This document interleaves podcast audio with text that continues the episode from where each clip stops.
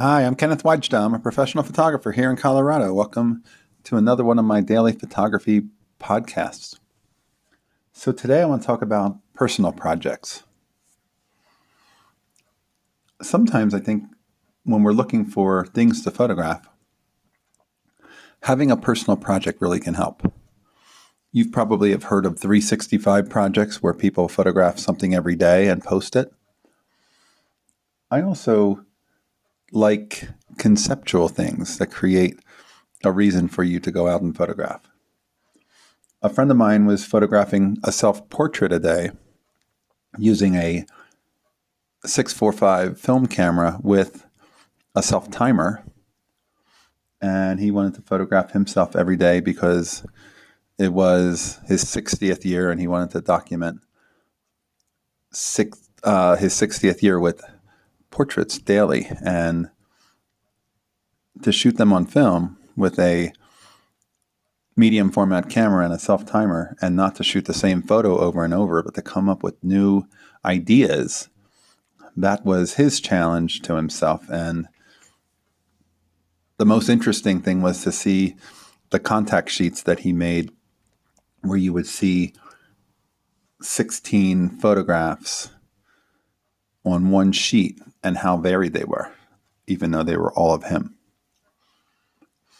There's a photographer who made a project called Touching Strangers, where he went up to complete strangers and asked them to pose as if they knew each other. And they're standing with their arms around each other. That's an interesting concept because he's going out into public and creating a reality that didn't exist. And if you look up Touching Strangers, you'll see it got quite a bit of play.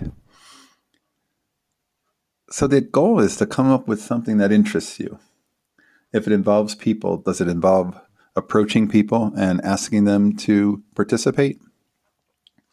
Does it involve people you know so you don't need to introduce yourself?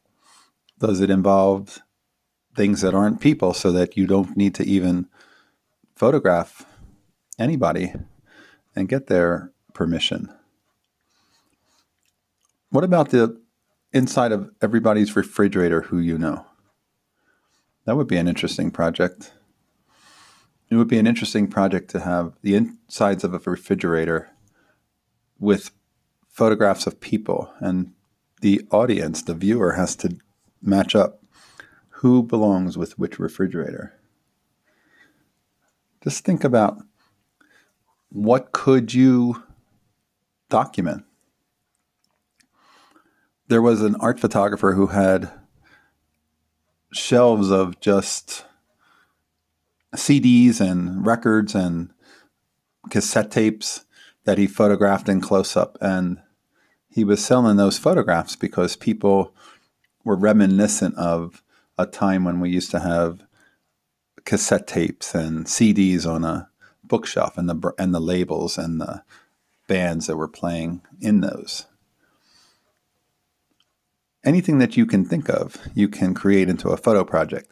But by making it a photo project, you end up creating a goal of is it 10 pictures I need for a gallery exhibit that I'm going to put up at the local coffee shop?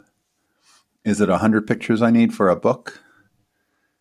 Is it one photograph? Does the whole project take a day or a week or a year, you get to choose. But however you choose, it'll create structure and that will make it happen. All right, that's today's photography talk. Talking projects. If you're enjoying these, hit the subscribe button, and I'll be back again tomorrow with another photography talk for you. Here's to good light.